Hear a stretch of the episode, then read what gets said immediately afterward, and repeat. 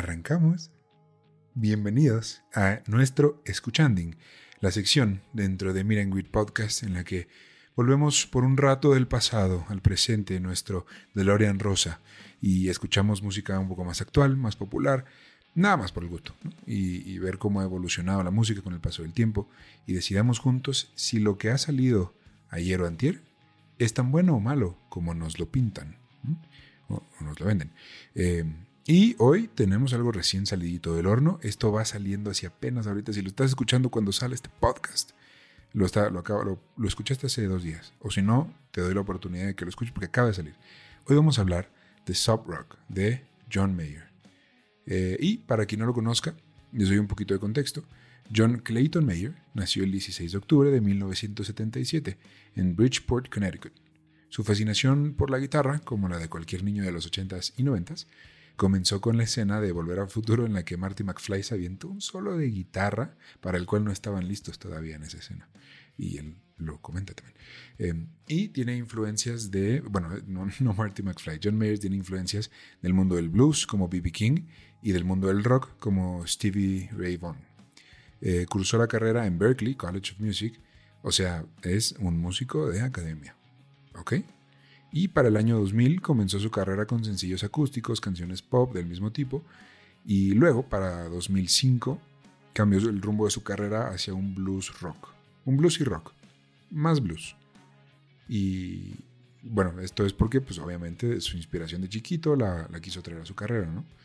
Eh, Mayer tiene ocho discos de estudio y el último, y del que vamos a hablar hoy, Sub Rock, salió el 16 de julio del 2021. El disco tiene 10 canciones, así que ya, para no spoilerear, spoilear, spoilerear más, vamos a darle. Em, este disco tiene una estética que poca para estar vivo. Los discos tienen una estética. No solo una estética del sonido, que sí la tiene, sino una estética visual, ¿no? Y todo, todo el marketing que, que trae detrás es completamente ochentero. De hecho, por eso no es casualidad que estoy usando mí, bueno, para los que están en YouTube, estoy usando mi camisita de Stranger Things, porque estamos, hoy estamos ochenteros. Em, desde la portada de super ochentera hasta el disco, para YouTube se lo voy a poner aquí, cuando pones una canción de este disco en Spotify, solo en Spotify, si tienes Apple Music, no sé si se pueda, pero te pone un videito de un, cassette. Eh, Generación Z, esto es un cassette, antes se usaba para escuchar música. Al día de hoy, ustedes lo llaman Spotify. Ay, qué chistoso, güey.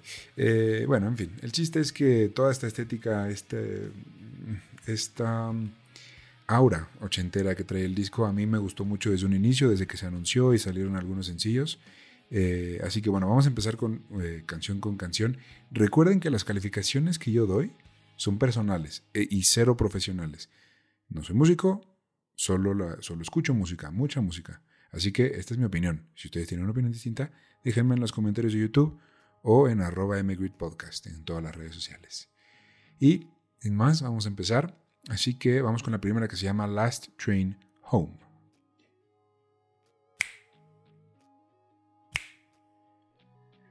Y esta, eh, esta canción habla de eh, básicamente decir, conmigo es todo o nada. O te quedas o te vas. O tú o ninguno. No, es de Luis Miguel. Em, me gustó mucho la canción. Eh, tiene una guitarrita de rock, tiene una pinceladita por ahí de country, pero muy poquito. Recordemos que John Mayer, uno de sus ocho discos de estudios, es de, canciones inspiradas del country o tal cual covers de, canciones de country, ¿no? Entonces, eh, me gustó mucho. Le voy a dar un 9 de 10. échensela, esta vale mucho la pena. Y no solo la letra, sino musicalmente es muy bonita. La siguiente se llama Shouldn't Matter, but it does. Vamos a ver.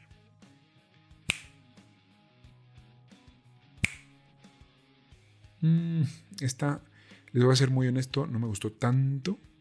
Em, esta habla de, lo que pudo ser y la mierda que ha sido, decía Sabina. Em, pero que al final, pues eso importa, ¿no? Que, se pudo y no fue así. Y eso, eso cala, importa. Em, el mensaje me parece bien, pero pero musicalmente no me gustó tanto. Voy a darle un 7 de 10. Qué complicado disco. 9 y 7. Vamos a ver qué tal. Ustedes también vayan poniendo, vayan haciendo sus calificaciones y hagan ese ejercicio. Hagan este ejercicio de decir, escuchen un disco de inicio a fin, denle sus calificaciones y así uno se va haciendo de, pues de algo. ¿no? Sí. Eh, vamos con la siguiente, que es New Light.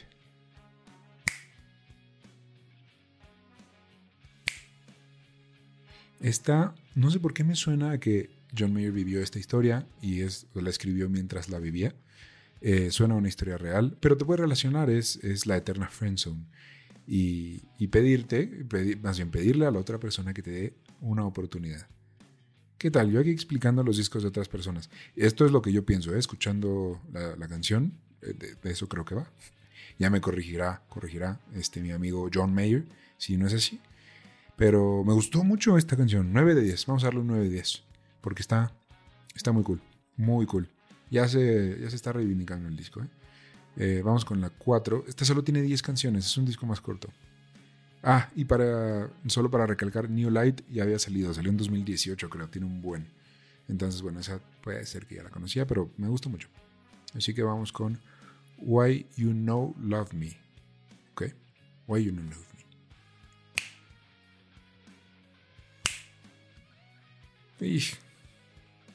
Me. no, me terminó de convencer, ¿eh? Em, el mensaje es, pues, ¿por qué de la nada ya no me amas? ¿Por qué no me amas? ¿Por qué no puedes quererme? Eh, más que nada musicalmente no, no, me, no, me, atrajo tanto.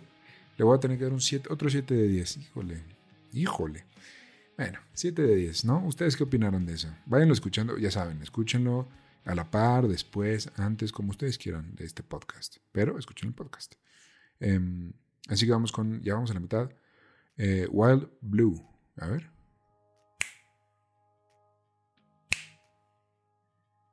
Este me, está. algo que sí me gusta es la estética del disco.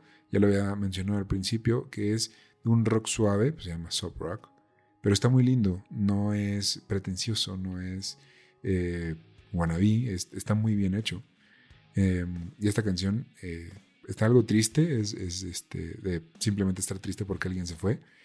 Me encantó. Vamos a darle. Este es un 10 de 10. Esta, Wild Blue, vale mucho la pena. Es la quinta. 10 de 10. Si no van a escuchar el disco, no lo escuchen, pero escuchen esta. Espero que no. Chance es la mejor del disco, no sé, me falta la mitad. Pero hasta ahorita, mi favorita. Así que vamos con Shot in the Dark.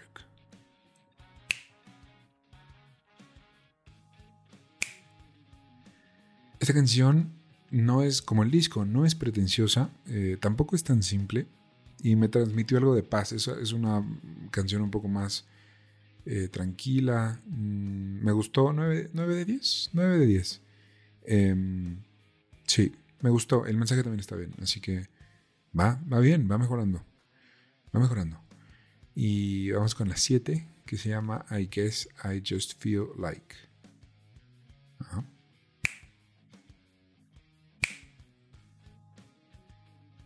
Esta, esta, me quiero llorar. Quiero tirarme al piso y, morir en llanto. Em, está súper sada esta canción, eh, pero al final tiene un poquito de esperanza. Tiene, o sea, sí, todo, todo está mal, pero, pero no hay que perder la esperanza. Vamos a darle un 8 de 10 a esta cancioncita. Em, creo que, está bien. Entonces, eh, sí, no sé. Este disco me está trayendo bastante. Ah, porque para el que no lo sepa, yo voy escuchando conforme voy grabando y tal. Entonces, como que todo esto es fresco, todas estas reacciones son frescas y también me gustaría que ustedes me vayan diciendo qué opinan. Em, pero eh, bien, ¿no? Va mejor. Vamos a la 8. Se llama Till the Right One Comes.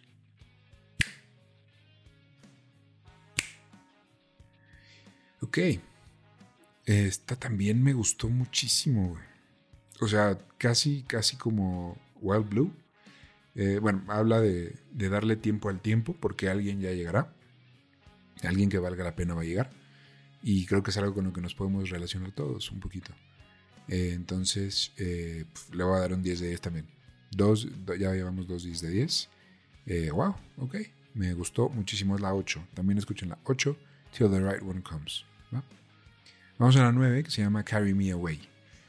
Ahora esta no sé, esta no sé, porque no sé si ya la escuché antes y no me gustó, no me acuerdo. Vamos a ver.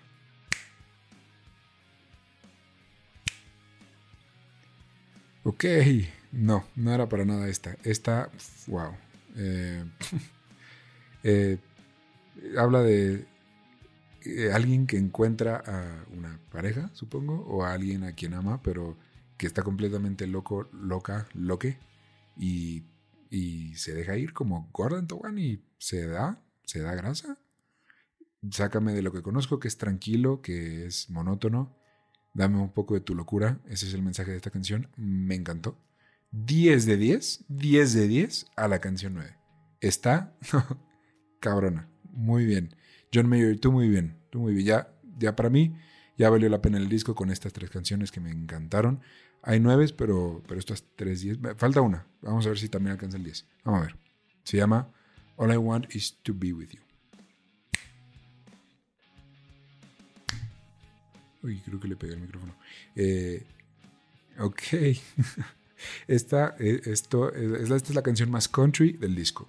Es, eh, es un country rock. Al final acaba siendo rock, pero empieza siendo country. Es como una balada pop, cursi, mm, melosa, escurre miel y es color de rosa. Está. Me gustó. Me gustó. No es un 10, no le voy a dar el 10 porque no llegó a pegarme como las otras tres, pero le vamos a dar un 9 de 10. Y wow, pues pues ese es el disco. Este, este fue Soap Rock. Me encantaría ponerles el disco. Eh, tal vez debería moverme a la radio, donde me dejarían hacer eso. Pero, eh, pues bueno, por lo pronto, así es lo como, como podemos. Espero que esto los, haya inspirado a ir a escuchar el disco.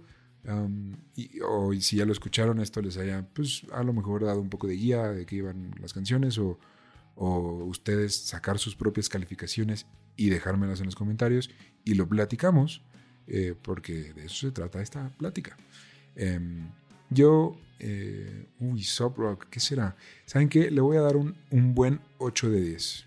8 de 10 a Sub Rock de John Mayer. Me gustó bastante.